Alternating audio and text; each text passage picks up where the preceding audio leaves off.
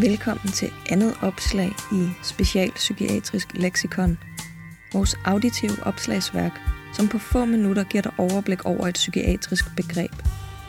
Det kan være et ord, der er blevet brugt i en episode, men som vi ikke havde tid til at uddybe.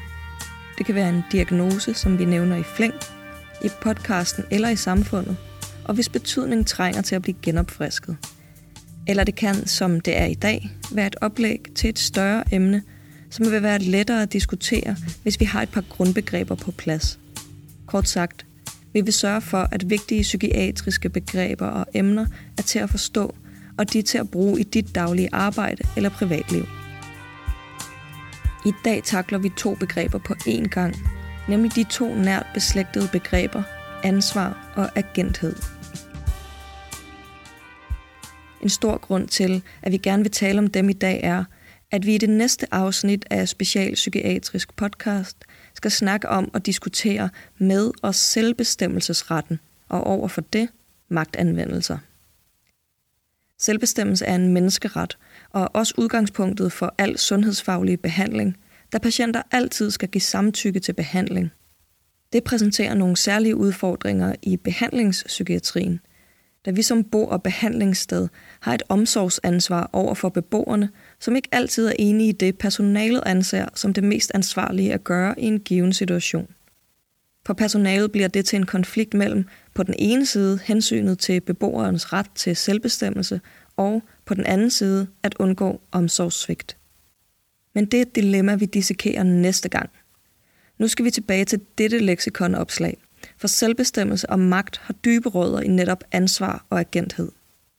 Det lidt særlige ved de to begreber, ansvar og agenthed, i denne sammenhæng er, at de ikke som udgangspunkt udspringer af psykiatrien eller psykologien, men først og fremmest af hverdagsfænomener, som er blevet trukket med ind i behandlingsmæssige tilgange inden for psykiatrien og psykologien.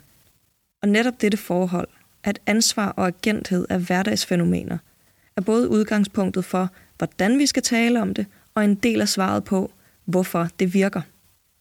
Vi tager ordene et ad gangen. De fleste af os har en ret klar idé om, hvad ansvar betyder. Det er et ord, vi bruger i flæng.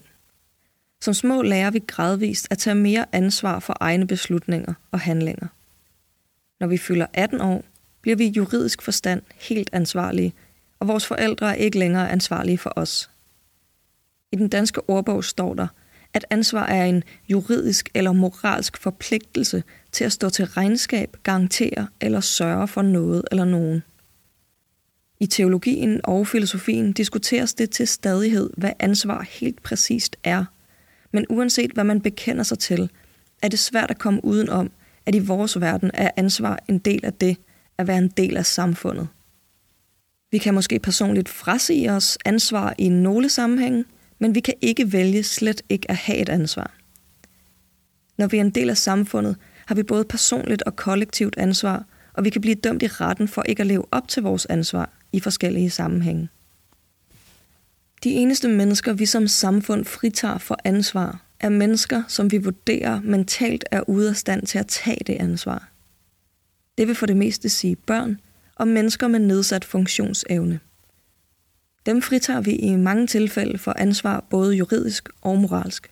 Og ikke mindst på hverdagsbasis, hvor det for både børn og mennesker med nedsat funktionsevne gælder, at deres liv er præget af, at der er nogle andre, der tager ansvar for de fleste ting i deres liv.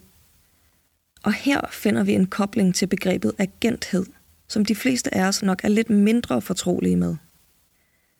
Kort sagt kan man sige, at agenthed er det at have muligheden for at handle, muligheden for at træffe valg, og som en udvidelse af det, muligheden for at tage ansvar i eget liv. Jeg har som individ agenthed, når jeg føler mig som agenten i mit eget liv, altså som den, der primært er den, der påvirker mit liv i den retning, det går.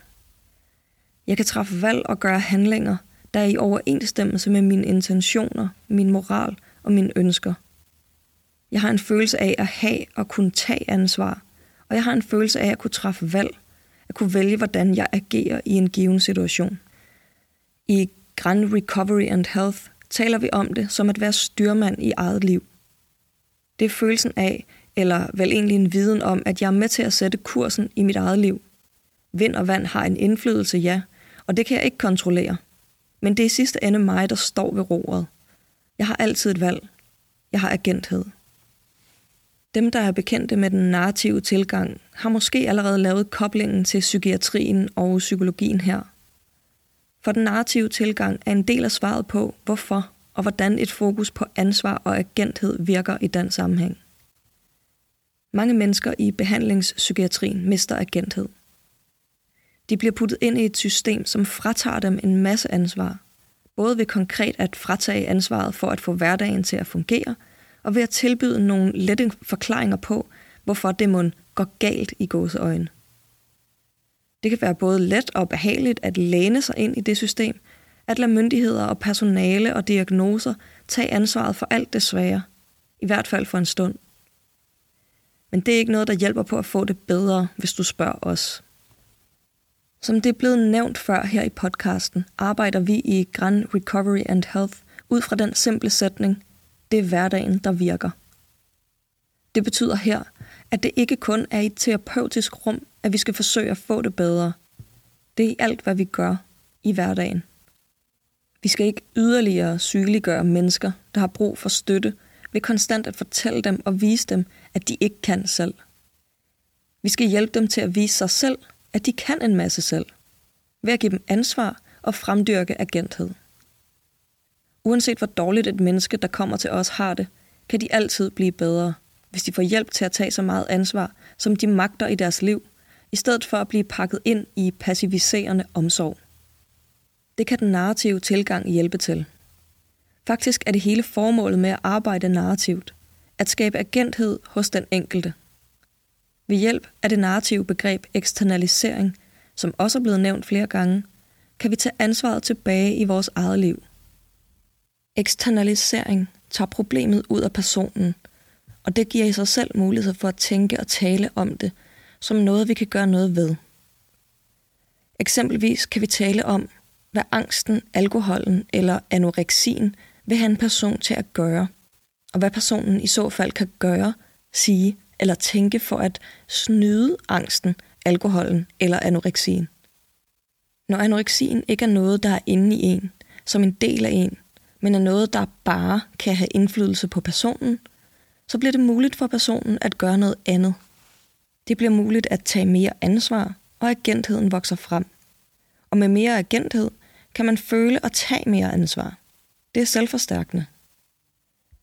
I psykiatrisk behandlingssammenhæng betyder det, at borgeren, og i vores tilfælde beboeren, i højere grad kan være med til at tage ansvar for deres egen udvikling. Det giver gode vilkår for selvbestemmelse, og det minimerer behovet og risikoen for magtanvendelser.